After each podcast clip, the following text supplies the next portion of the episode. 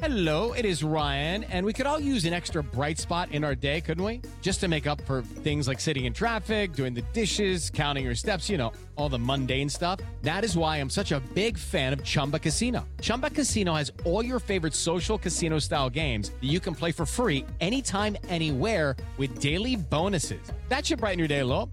Actually, a lot. So sign up now at chumbacasino.com. That's chumbacasino.com. No purchase necessary. VGW Group. Void were prohibited by law. See terms and conditions. 18 plus. Hey, Slate listeners. I'm Christina Cauterucci, the host of Slow Burn Gays Against Briggs. I want to tell you about a special event we're doing at the Tribeca Film Festival in New York City on June 13th. To celebrate this new season of Slow Burn and Pride Month, we're hosting an exclusive live taping of the show with special guests, including civil rights activist and Black Lives Matter organizer DeRay McKesson, comedian and singer Esther Fallick, Eric Marcus, the host of Making Gay History, and Sam Feder, director of the Netflix documentary Disclosure, about the depiction of trans people in film and television.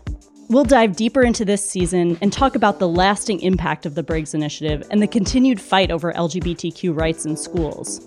It'll be the perfect way to celebrate Pride Month this June with LGBTQ stories and voices across generations. Again, that's June 13th at the Tribeca Film Festival in New York. You can get tickets now at tribecafilm.com slash slowburn. Hope to see you there.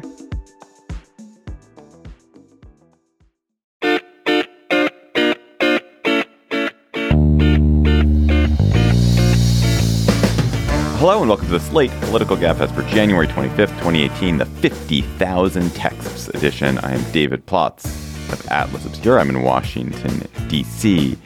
In New Haven is Emily Bazelon of the New York Times Magazine. Hello, Emily. Hey, David.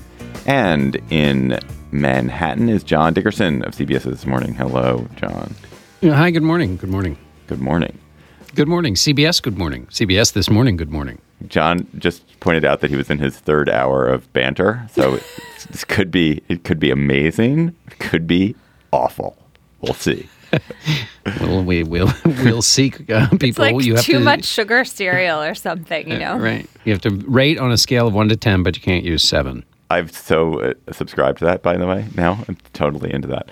On this week's Gabfest, the impossibly complicated FBI Russia collusion scandal investigation, Mueller, Comey, Strzok, 50,000 texts, McCabe, never fear. We are here to make sense of it for you. Well, not really. I don't think we should. Yeah, let's to make don't sense set the bar that high. Okay, fear. We're not here to make sense of it. Fear a little bit. Yeah, no, we're, we we'll be lucky if we get the FBI initials in the right order. then did the Democrats lose the shutdown, or was this a double secret, clever plan to win on another day?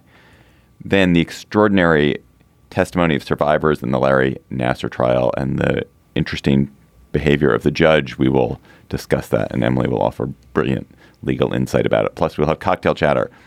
And before we go on, we announced last week our first show in Portland, Oregon, March 21st. It's already almost sold out. So run, don't walk to get your tickets at slate.com slash live. We're going to be at Revolution Hall in Portland, Oregon at 7.30 p.m. on March 21st. Can't wait to go there. It's one of my favorite cities. I look forward to seeing you there, but you, I won't see you there. We won't see you there unless you go to slate.com slash live to get tickets. The extremely complicated so-called maybe scandal over the FBI investigation into Russian meddling in the 2016 election has metastasized in all kinds of complicated and mostly horrible ways in recent weeks.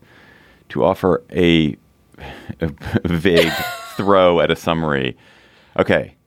Um, one, President Trump and his allies have been impugning the reputation of FBI Deputy Director Andrew McCabe. They attempted to get FBI Director Chris Wray to fire him, which Wray pushed back against. Trump also, it was learned this week, asked McCabe, who he voted for, which apparently is a no no. You don't ask somebody in the FBI who he voted for. But in the period after Trump had fired Jim Comey and McCabe was the acting director of the FBI. Conservatives are apoplectic about 50,000 texts that have gone missing between an FBI agent named Peter Strzok, I think, and his Justice Department lawyer mistress. Let's not. I don't like that word. Let's say that he was having an affair with her. I couldn't remember. Wait, what's what's Yes. the distinction? But Yeah, I well, I just forg- like what's the male equivalent yeah, for mistress? Yes. You're right. Okay, like it's yes, gross. you're right. I, Well, no, I, I had but it- exactly, I, you know, to my in my defense, In I had defense. exactly that feeling, and I just couldn't. I was like trying to just write myself some notes, and that was the only word I came up with. But I and I couldn't think of the right It's phrase. better than paramour. Um, what about lover? Okay. that's gross. what about lover, John? yes, really, it's a philosophical question. So uh, Strzok, who was fired for his supposed anti-Trump bias by uh, Robert Mueller when he started his investigation, um, and was having an affair with this attorney, and who the heck? The, anyway, there's all this this implication that con- among conservatives that there was a secret society of FBI, FBI agents in the deep state hell bent on a coup d'état against Trump, and Strzok was one representative of that secret society. Also, there's a secret memo that Republican staffers wrote that conservative media says proves that the bias against Trump is worse than Watergate, that Devin Nunes won't release. Wait, also, no, he's like wrote it and then set it up to like to be called for to like start a hashtag release the memo campaign. which Meanwhile, he won't Russian even show it to the Justice Department. and he won't show it to the Justice Department or the FBI. Also, Mueller, who has just interviewed Jeff Sessions and uh, Jim Comey, is now seeking to interview Trump. And Trump, this morning, Thursday morning, uh, has said that he would sit down for a sworn interview with Mueller's. team. Indeed, he is looking forward to it. I am Yeah. sure I'm forgetting key facts, but the keyest fact is, my goodness, we're in a dark and complicated place. So, Well- John, oh, go ahead. Yeah, I- I'm going to jump in. I mean, I think we are in a dark and complicated place. I think we have to extricate what portion of the darkness is brought in by those who want to fuzzy up the picture. If I'm not Smoke and fuzzying up mirrors, the- fuzzying up the, the metaphor here. I mean, the missing texts is a big problem, um, and and we should be suspicious when you know that much disappears um, from this relevant period. And there was obviously something serious enough here um, that Strzok was uh, put off the case by Mueller. So there isn't there. If we build ourselves out from what the original problem was, um, you know, Mueller uh, thought that his that Strzok's behavior was inappropriate, and the texts that he'd sent about Trump were inappropriate. And so, since this is connected to that, that's that seems real. Having Wait, said that, I am going to jump in here to, Okay. to take issue with suspicious. I mean, I, yes, like, of course, we should find out what happened to those texts. What we know, what we are being told so far is that they disappeared because of a technical glitch and that lots of texts disappeared. So that's going to be among easy. and thousands of FBI phones. So we're gonna gotta that's figure that verifiable, and we're either going to find out yes or no. And Right. Jeff Sessions, who Yeah. is doing his best to reassure the right wing and the president that he takes all this very, very seriously. Believe me, if there is like a head that can roll because of those missing tax, it's going to roll. Um, I don't think So- we should start out disbelieving the Justice Department's explanation for this. oh. We, shouldn't we disbelieve everybody's explanation for things when No, that many texts go missing? Not in a moment where our government institutions, and in particular the intelligence community, is just having all this garbage thrown out at it constantly. We should follow the facts, not the Oh. worst dispersions. So my my I come at it from a different perspective, which is obviously this was serious enough in Strzok's case for Mueller to put him off the case. So there's wait, two- you're have talking to about two stop there, different things, too. John. That's I'm an not- appearance of mm-hmm. impropriety problem. There's no evidence that Strzok and Page did anything wrong in actually investigating. It is clear, of course, if you're an FBI agent and a, law, a Justice Department lawyer working on this investigation, you shouldn't be texting about your political preferences and your like thoughts about the candidates. I mean, but we don't know that they actually that affected their investigation. We know that there's an appearance of impropriety, and absolutely Mueller should have um, asked him to leave the investigation Okay. So for that what reason. I'm doing is trying to build out, and I'm going to make a valiant attempt to finish saying what I was originally going to say, No. which is build out from what is the most stable part of this thing to be investigated, which is that there was obviously something wrong enough with what was sent in their original text that Mueller removed uh, Strzok from the case. So it was uh, appearance of impropriety. That's fine. There isn't. There hasn't been any evidence that suggests that he's done anything. Um, to influence the investigation. Now, on the other hand, we wouldn't really know that because it's all kept behind whatever Mueller is doing. But but he was removed from the case so long ago that the burden of proof to suggest that he did something to influence the case should be on the people who are accusing that because he's been off the case for quite a while. Now, if you take that as the most legitimate area of this entire story, then because texts were what caused him Strzok an issue in the first place, the fact that they're missing texts means that those missing texts are not unimportant. The fact that that many are missing, as journalists, we're skeptical about things that go missing in big numbers all at once. If there's a technical glitch, cool, somebody can explain that. The chairman of the Senate Intelligence Committee, Burr, said, hey, this was just a glitch. Don't think this is something nefarious. He's a Republican, so he is pushing back against what and here's where I was talking earlier, is that you have those, that seems to me to all be worthy of inquiry, and we can figure that and, and wrestle that to the ground.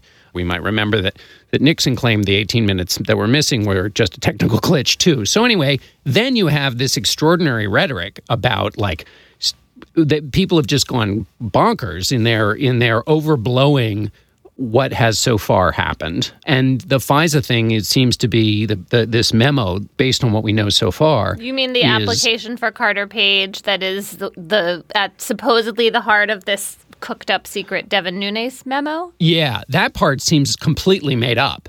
So that is, uh, I'm trying to distinguish that from, you know, this this other piece that David described. So, so what is shocking to me in this whole conversation, and and we're now doing a topic that is largely la- largely about it is that the way in which the ground has shifted to being discussion of is there FBI or investigatory wrongdoing rather than the the kind of overwhelmingly troubling issue, which to me is not did the Trump campaign collude or obstruct, which I actually don't think is the most important issue. It's did a foreign government attempt successfully to meddle in our election and what are we going to do to stop it? And again we have been totally pushed off on a side path which is not relevant and which Republicans because they don't want you know huge parts of their their administration taken down because of it have decided it's more important to to cause fog to chaff it up to cause distraction than it is to get to the fundamental question which is is there a foreign government meddling in our election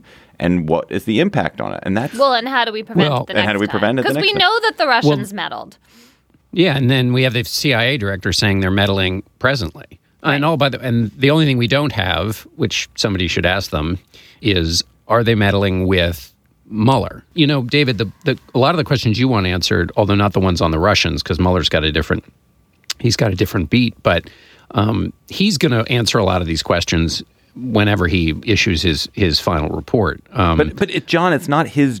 Jo- it's it is partially his job to do that, but it's the fact that the Congress of the United States, yeah. the Senate of the United States, and the the House of the United States, and the President of the United States, who also has an investigator, that none of them is eagerly investigating this question or is enthusiastically investigating this question and instead are distracted by this is the FBI you know r- riddled by traitors who who seek to take down the president that's a that's a uh, disturbing well, distraction, Emily. Right, and their their means of distraction is destructive of our intelligence yeah. community. I mean, you know, unless you think we shouldn't have an FBI anymore, which certainly was a more popular notion on the left than on the right until five minutes ago, then we need to have government, this gov- very important law enforcement agency, be able to do its job.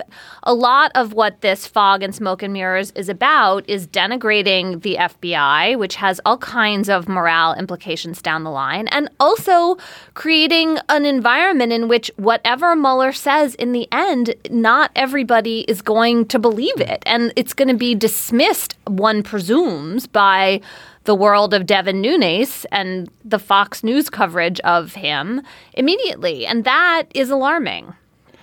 That's a that's a crucial and important point. There's this quote I can't remember in in what maybe it's on NPR from the 24 year uh, former acting assistant director of the FBI who said we're very concerned about the credibility of the FBI because we're having to defend it on a daily basis and we've never had to do that before and they've had to defend it on things like Ruby Ridge and other specific things. But this blanket uh, effort to undermine the FBI to smear the, the whole place say its reputation in, is in tatters, which, by the way, it is not in tatters. The no. FBI is I think just behind the military as one of the most um, trusted institutions across a series of polls now. And this was true in a Fox poll a year ago, and now a couple of more this year. But that totally sloppy effort to undermine people who are trying to do their their jobs that is the that's where this the rhetorical um, use of this is really uh, is really awful the I would like to make a larger point, which is uh, a much larger, more philosophical point.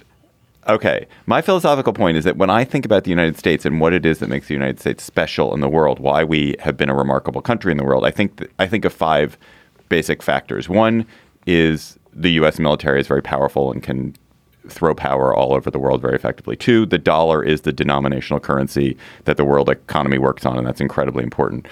Three, we are have historically been one of the most open societies to immigration. We're crossroads of the world. People come here, and so it it creates a, a ferment and activity and and connections um, because we're a hub of the world, both in terms of immigration and just in, in terms of travel and in just activity.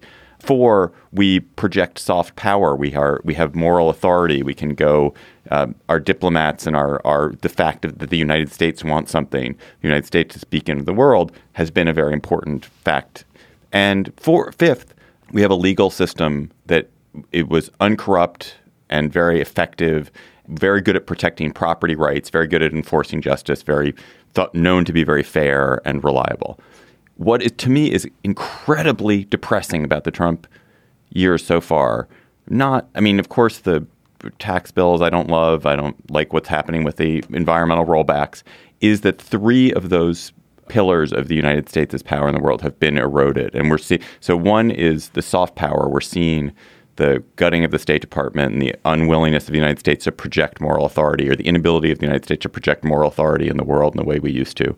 That's number one. Number two, the attack on immigration, on immigrants, is reducing our ability to be that crossroads of the world, to be that hub. And now the idea that the Department of Justice and the FBI, that our prosecutors and that our investigatory agency are now under question and are being doubted, and that that whole that whole institution is being pa- painted as a as a corrupt deep state institution that the president is seeking to delegitimize it is incredibly alarming to me. And I think that we are the price that we will pay in decades to come for the de- delegitimization of, of soft power and the delegitimization of uh, fair legal investigatory processes is huge. And I'm really scared about it.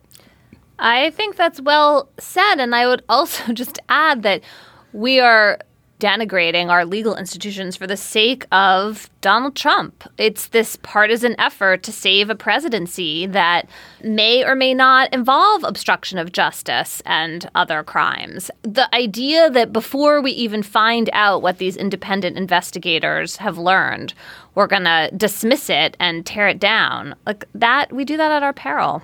John, one of the reports this week was that the president asked Andrew McCabe uh, who he voted for.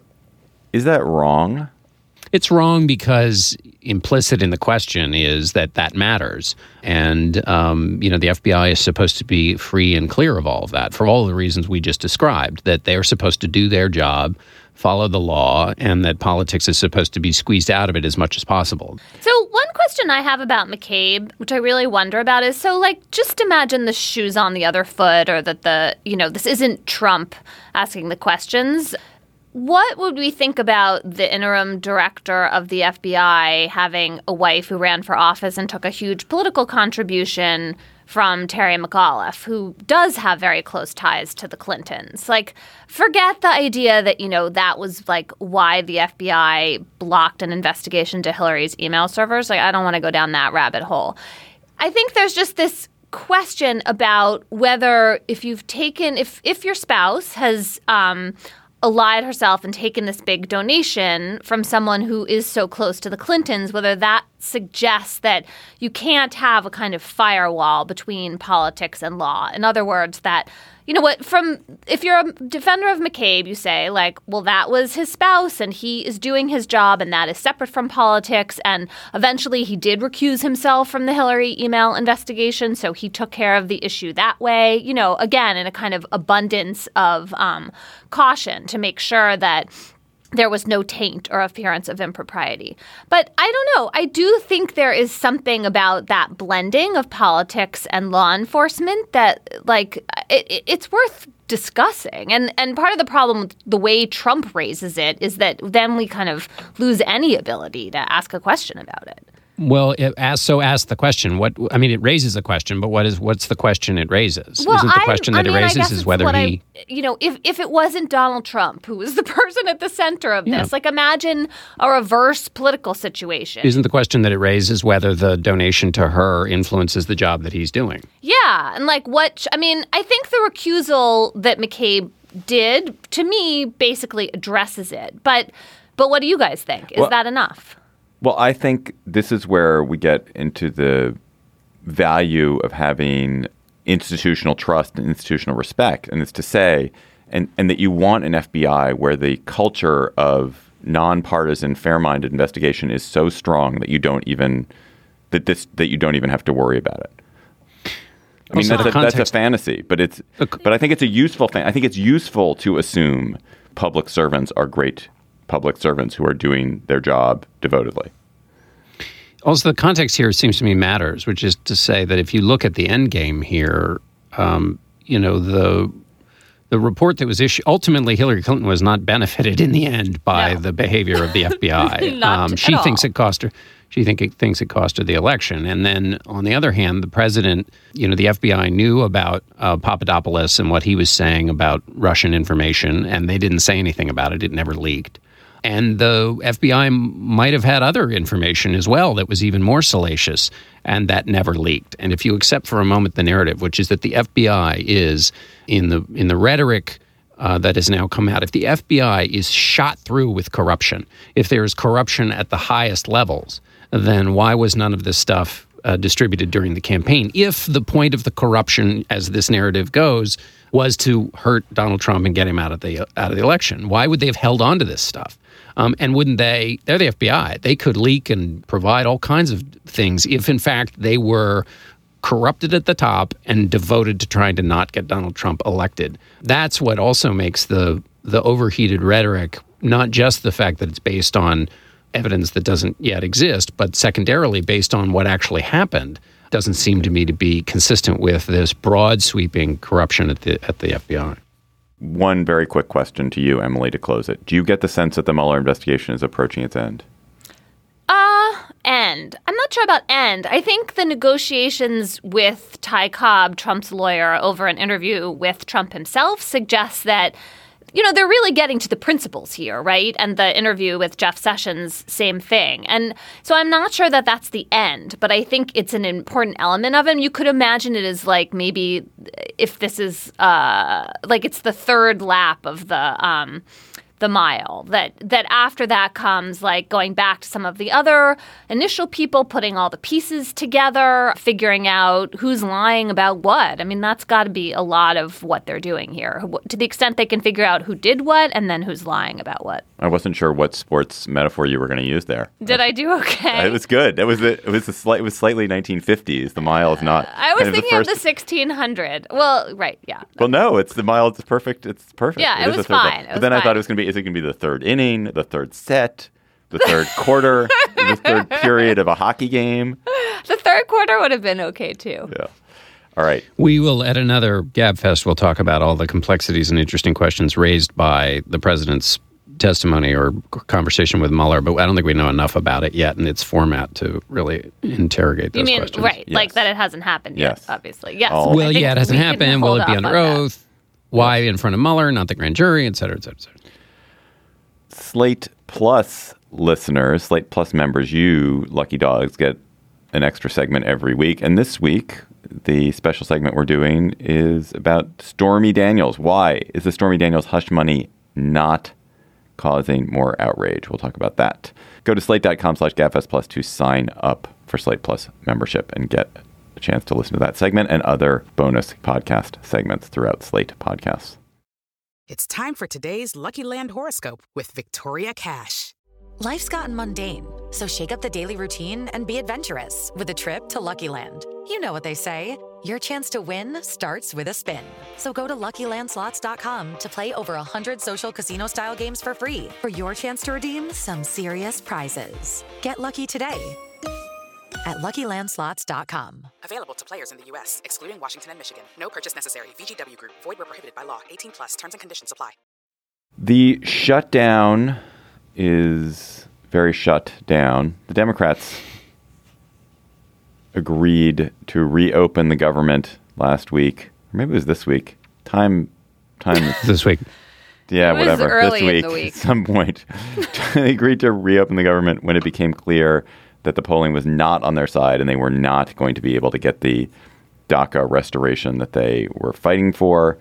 They gave into a deal that had basically been on the table pre-shutdown, which got them six years of funding for the children's health insurance program and a three-week continuing resolution, which takes us till February 8th before we have to do this all again, and a vague agreement from Mitch McConnell, Mitch, my word is my bond, McConnell, to bring immigration reform to debate on the floor of the Senate. Democratic base was pretty upset about this. President Trump was jubilant. John, was it as bad for Democrats as the progressives certainly think it was? Uh, Well, um, hmm, bad. I think both of those things. It can be progressives can be angry and think it was bad for them, and it can not necessarily be bad for Democrats. My general view is um, uh, is the one a, veteran of the previous administration said. I'm not quite sure what Chuck, Chuck got for this. Um, for the regular old person watching, I don't think they understand what the Democrats. I- If what they were doing, and if I to the didn't extent they do understand, understand. I'll be that regular person.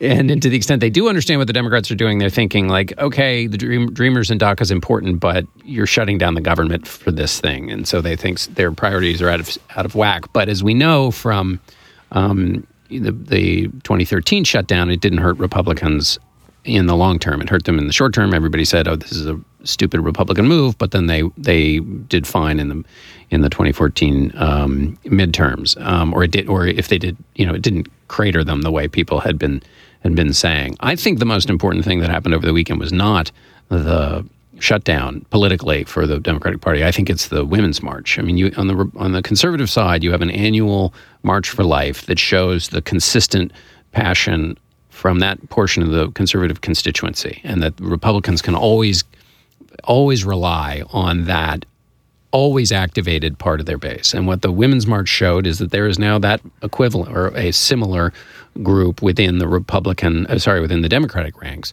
which is consistently and constantly energized and is not energized by DACA. It's energized by the man in the White House.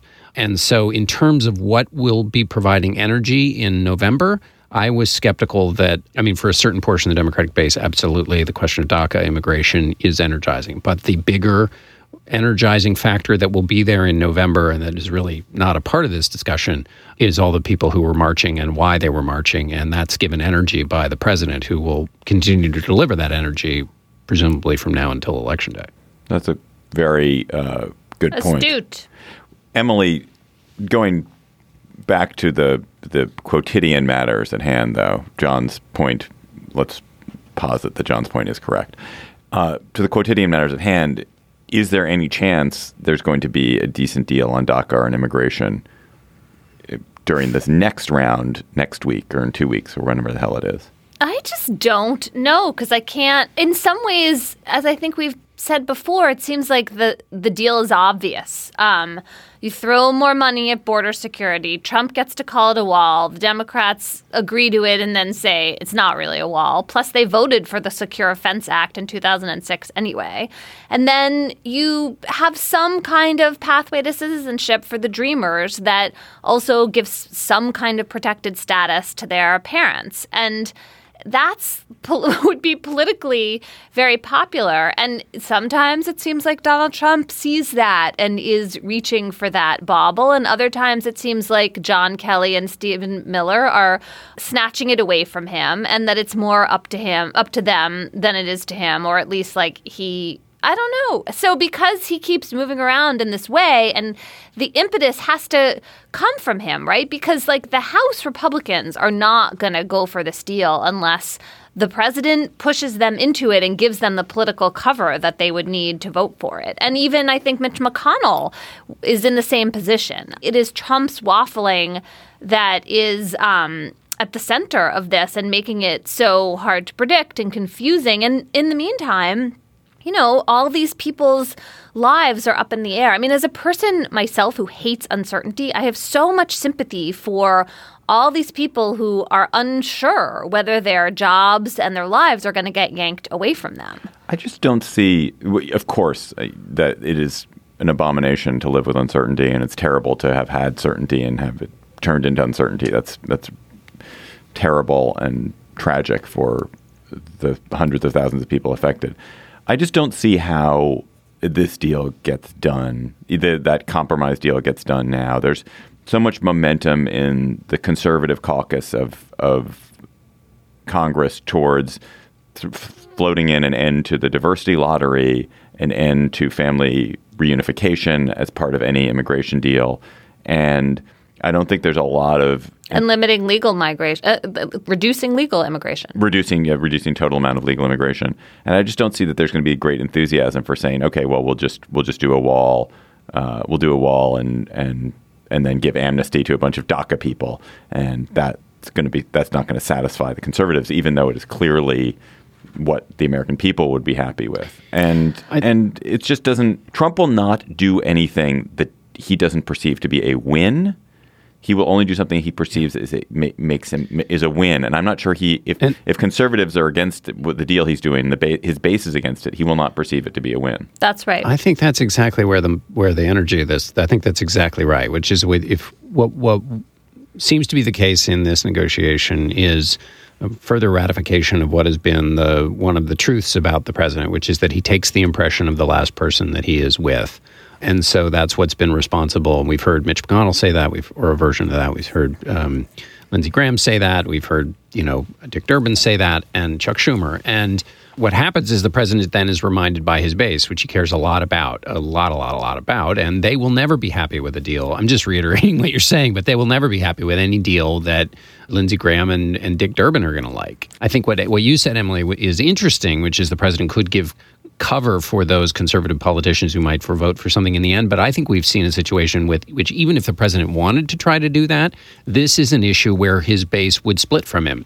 I mean, when he flirted during um, many months ago, when there was a report that in a meeting with reporters, he flirted with supporting comprehensive immigration reform, uh, Ann Coulter and Laura Ingraham and others were uh, very upset and we're apoplectic. And so, you know, they're not going to say, oh, well, just because President Trump likes it, it's okay. And so, therefore, any lawmaker who seeks cover under the, the president's support for something, if he even would support it, and we've all kind of stipulated that he probably wouldn't, um, would have no actual protection.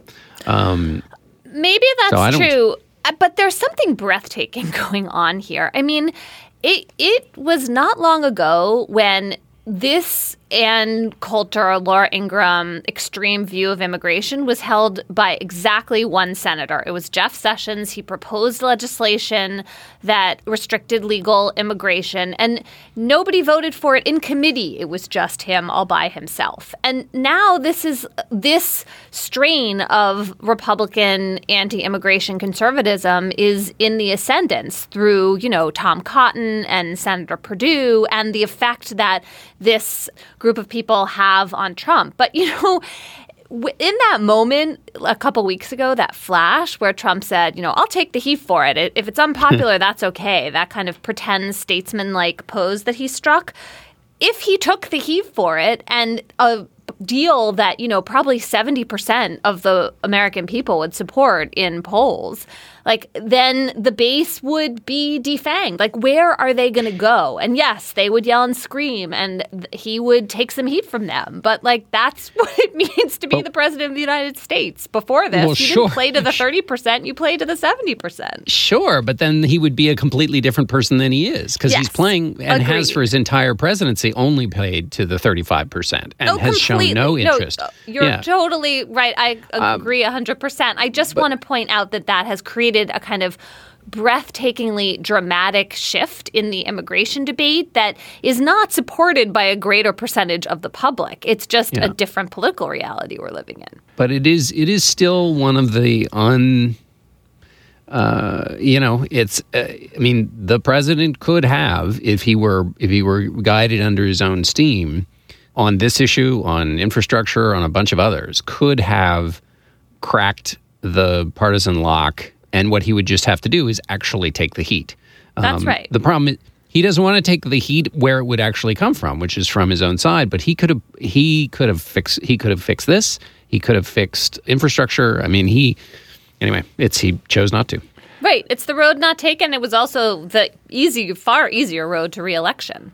Don't you think that that this John has something to do with the the last man in the room problem with him, which is that the thing that conservatives has been very good about, the things that the base supporters have been very good about, has been making sure that the last person in the room with Trump is in fact somebody who is not a compromiser, who isn't a moderate. Had he populated his administration with uh, with Susan Collins's acolytes, he probably would have pursued such a a set of policies. But because he's got John Kelly and Stephen Miller, and he had other people and Jeff Sessions, um, there isn't a compromising um, caucus within his White House to get him to do these deals and to give him that support within the White House. And he, and so every time he he may have the instinct to do that, he's being pulled back by the uncompromisers. I think that's pretty much right. And and even if John Kelly were a neutral influence, which is to say that he was doing what a what a chief of staff is supposed to do, which is put all the information in front of the president, he'll gravitate towards the uh, the group that brought him. All right, one last question to change the subject slightly for you, Emily, which is do you think the Democrats should, in fact, just declare unilateral disarmament when it comes to shutting the government down because they just don't believe in it? They don't actually want to ever do it, and therefore they shouldn't use it as a tool because they're not good at it. They will never have the energy for it. They don't well, have and the, in the the, heart medium for it. to long term, it actually hurts their interest to have the government seem ineffective and dysfunctional. Yeah. Yeah, um, I'm not ready to do that to sit to take it off the table like impo- entirely, but almost in the sense that this time at least it seemed out of proportion, right? And the real answer to DACA and, you know, comprehensive immigration reform is you got to elect more people who want to do it. And that's how you make the change. It's not by being the minority party using your, you know, weapon of total last resort um, in a way that like torpedoes the effectiveness of the government. It, I, I do feel like that's right.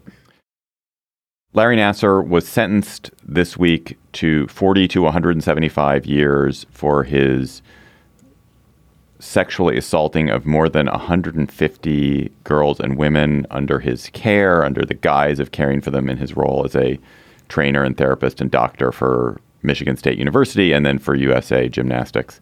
Some of them were as young as eight. He is going to die in prison. That's been made very clear.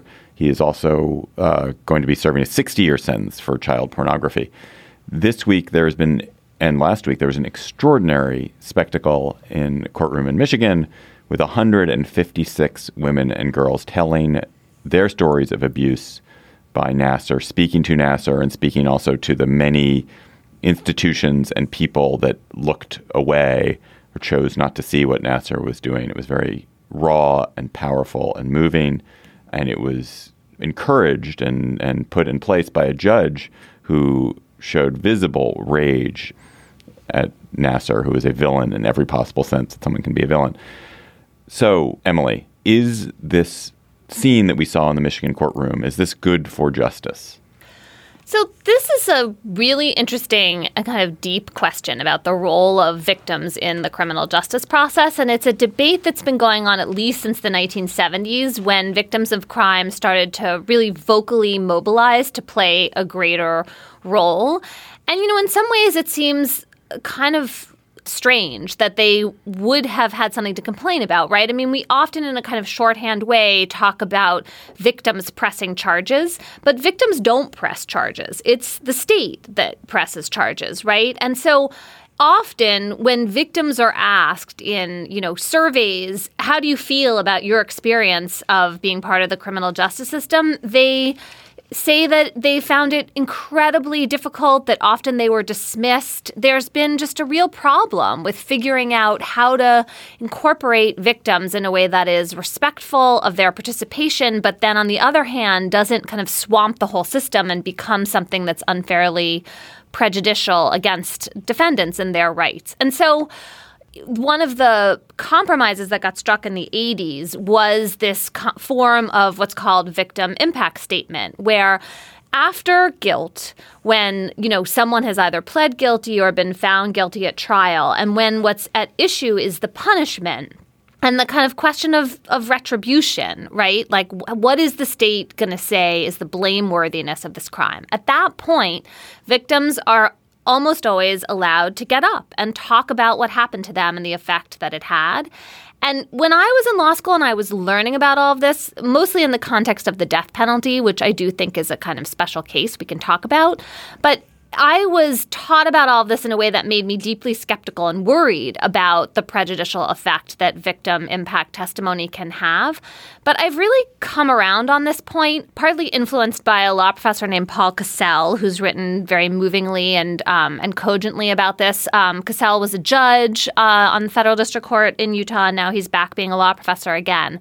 And, you know, he has made a strong case for the place of victims in the system that I think was really borne out by much of what we saw in this testimony. You just had this outpouring, this um, showing of solidarity among the survivors that was really moving and played, uh, one imagines, a kind of therapeutic role for them, but also helps educate the public about this very difficult and I think um, tricky question of you know sexual abuse by a doctor, and then there was maybe some effect on Nassar himself. You know, at least he did produce an apology by the end of all of this. So that part of what happened to me did seem quite worthwhile. And when I was talking to Paul Cassell about it this week, he said that to him this was like a, a really watershed moment for the the the role of victims at a sentencing. What did you guys think? Well, John, just well, you you I think talked to a couple of the survivors. Did you get the sense that they felt this was a valuable experience for them and that it, it brought them something that they wouldn't have had otherwise. Uh, yeah, absolutely. And the having all of them there, I mean, the sense that this was a they grew stronger or felt or grew strength from the others being able to get up and speak also. There was a rebuilding that came through this process. You know, Rachel Denhollander, who was the the first one to bring these these charges forward, was laughed at, scoffed, um, ridiculed, basically shoved aside.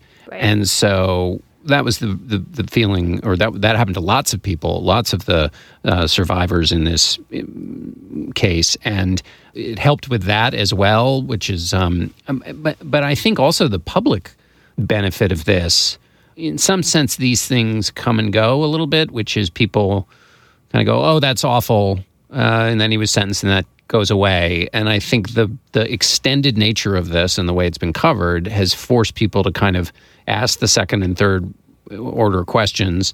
You've got the protections that a doctor has, and that people sort of think, well, if the doctor says, you know, then that's what we do. So there's the lack of skepticism with respect to doctors.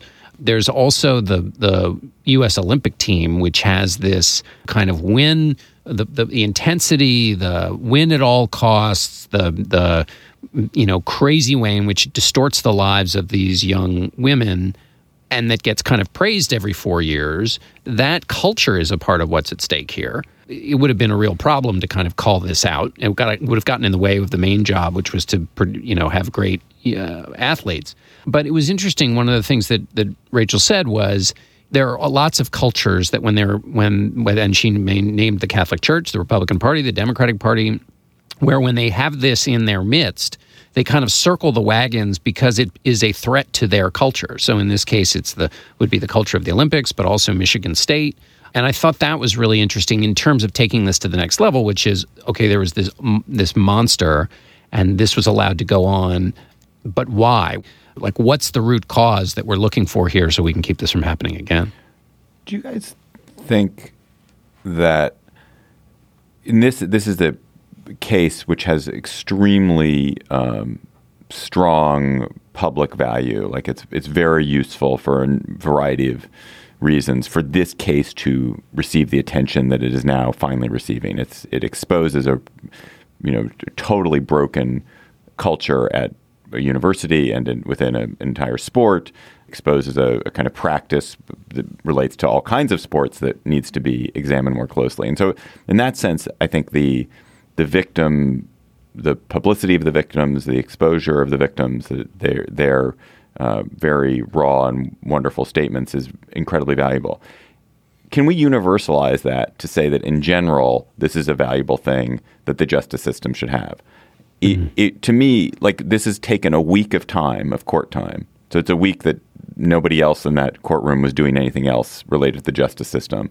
Um, it is, you know, I'm sure hugely expensive. Most people who go who are who commit crimes with victims plead out. So there's no period where they're victims. There isn't sort of a kind of comparable public trial. Although I guess there's a sentencing hearing. So there's maybe a sentencing the sentencing hearing, hearing. yeah, sentencing. And, and usually you yeah. don't have 160 victims, right? You have one or two victims who get to go up and talk.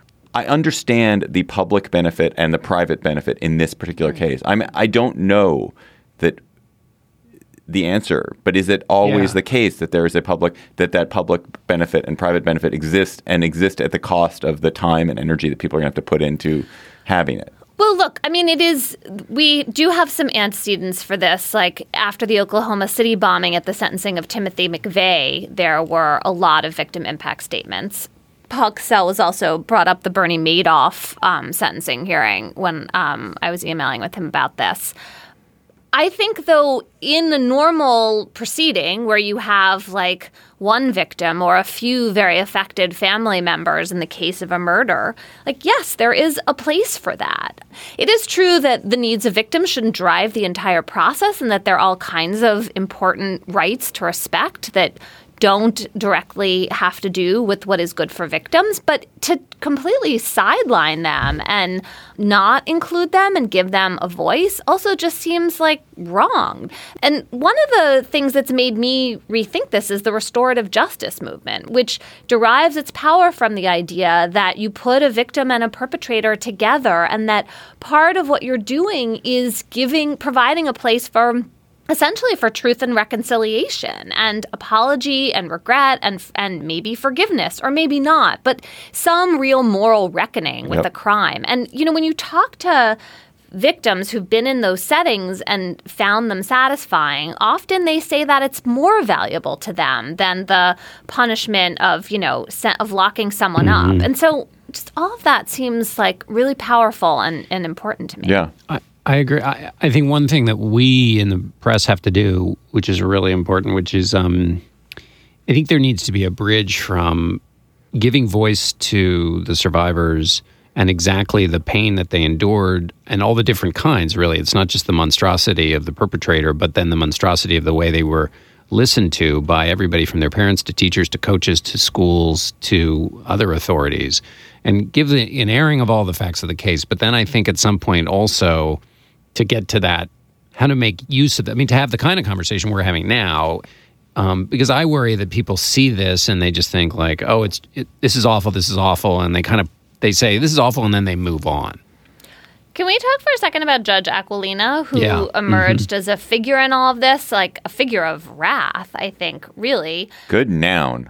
I couldn't think of the right noun. That's a good noun. Yeah, I mean, you know, there have been questions about whether she, you know, was making this too much about her.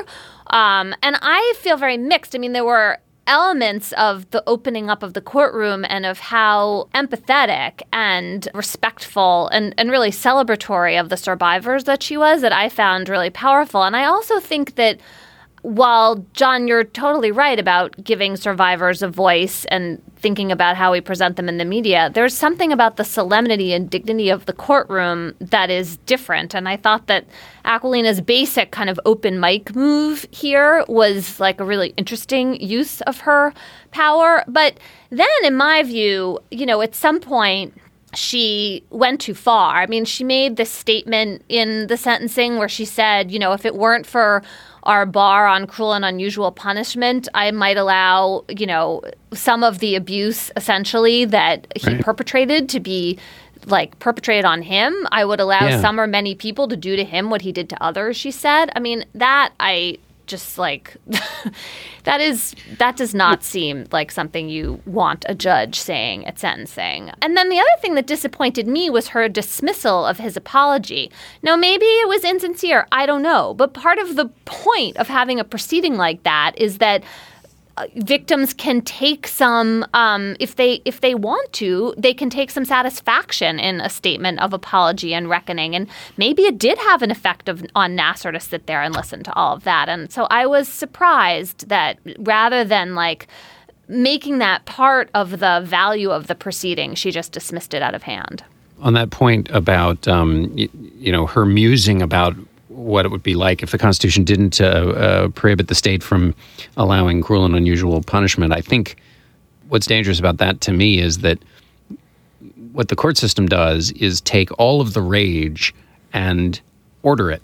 And so that people feel like justice was done because it wasn't rage. You know, she had given both with given voice to herself, but then created the conditions for all of these survivors to give voice to their own experience, which was amazing. And that this just kind of that that was the only place I felt like it went overboard. these questions of um, the role of victims at sentencing and the role of judges are really important ones. And David, I'm glad that you raised the question of whether this case, with all of its like monstrosity, is the right way to think about making rules in general. Because I think, you know, I have sat at sentencing hearings and heard judges say equally wrathful things and been pretty horrified by it because it just seemed like a more complex and difficult set of questions than the one that arises in this case. So I think it's important not to lose sight of that.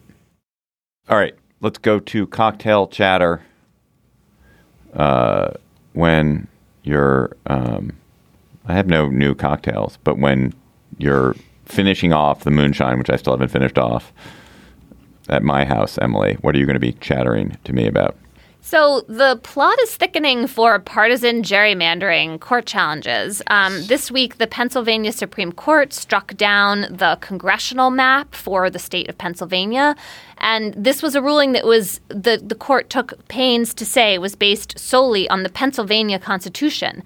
The reason that matters is that it almost well i can't guarantee this but it probably suggests this ruling will stand. The united states supreme court will not mess around in the pennsylvania supreme court's interpretation of pennsylvania law.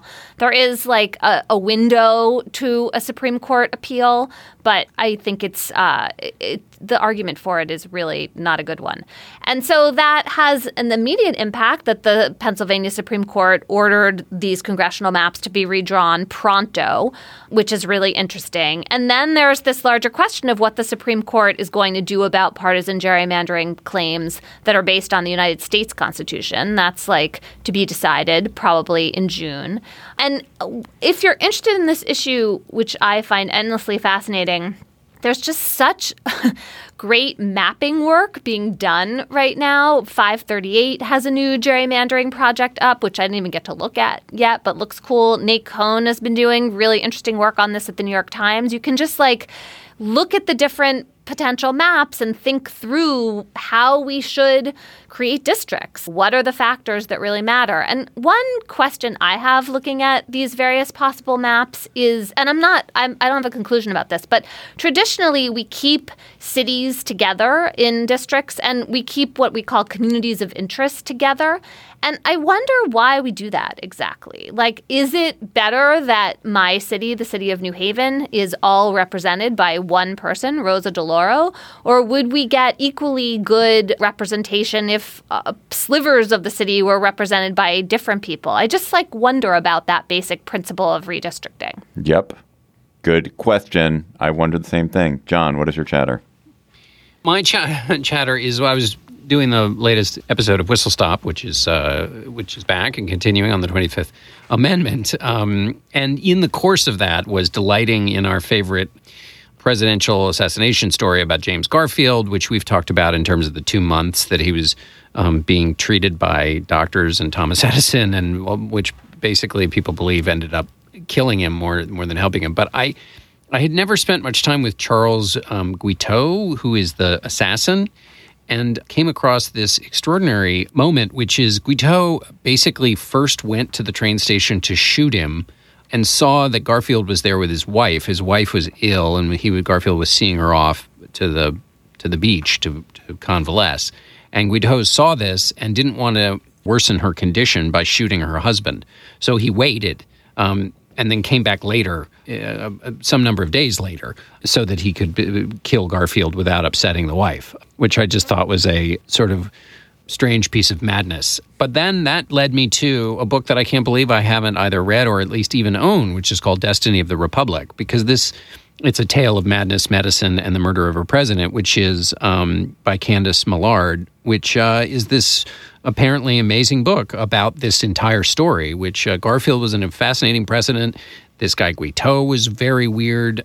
And also, he was uh, anyway. It's just a fantastic tale. So I haven't read the book, but I'm going to recommend it because it it's got to be good, and it seems to get good reviews, and it has the, all of these amazing and fascinating in- things. So That's, That's it.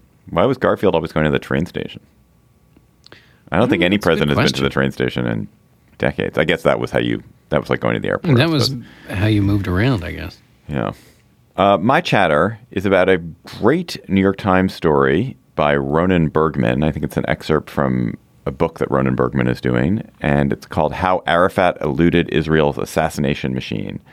And it's a wonderful story that is sourced to uh, former Israeli intelligence and military officials who talk on the record, or at least in some fashion, about the many decade effort to assassinate Yasser Arafat, the leader of the PLO and then the leader of the Palestinian Authority.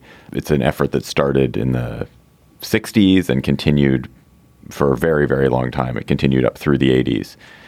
It's just packed with incredible anecdotes about times when Israel came this close to assassinating Arafat. It begins with the story of an attempt in the in 1980 where they have identified that Arafat has gotten on a plane and they've sent the fighter planes to intercept the plane and they have the fighter planes have orders to shoot and they realize at the very last minute that when just when they're about to to shoot it down that it's not Arafat it's his brother and his, his brother Arafat's brother who's in fact on a plane with 30 wounded children and they nearly Oh had God. nearly had killed him and th- it's just filled with lots of stories like that and it's wonderful I can't recommend it enough. How Arafat eluded Israel's assassination machine in the New York Times. That is our show for today. The Gabfest is produced by Jocelyn Frank. Our researcher Izzy Road is feeling much better. Yay, Izzy. You should follow us on Twitter at, at Slate Gabfest. For Emily Bazelon and John Dickerson, I'm David Plotz. Thank you for listening. We will talk to you next week. Don't forget our Portland show, slate.com slash live, to join us in Portland on March 21st. With Lucky Land slots, you can get lucky just about anywhere. Dearly beloved, we are gathered here today to. Has anyone seen the bride and groom? Sorry, sorry, we're here. We were getting lucky in the limo and we lost track of time. No, Lucky Land Casino, with cash prizes that add up quicker than a guest registry. In that case, I pronounce you lucky. Play for free at LuckyLandSlots.com. Daily bonuses are waiting. No purchase necessary. Void where prohibited by law. 18 plus. Terms and conditions apply. See website for details.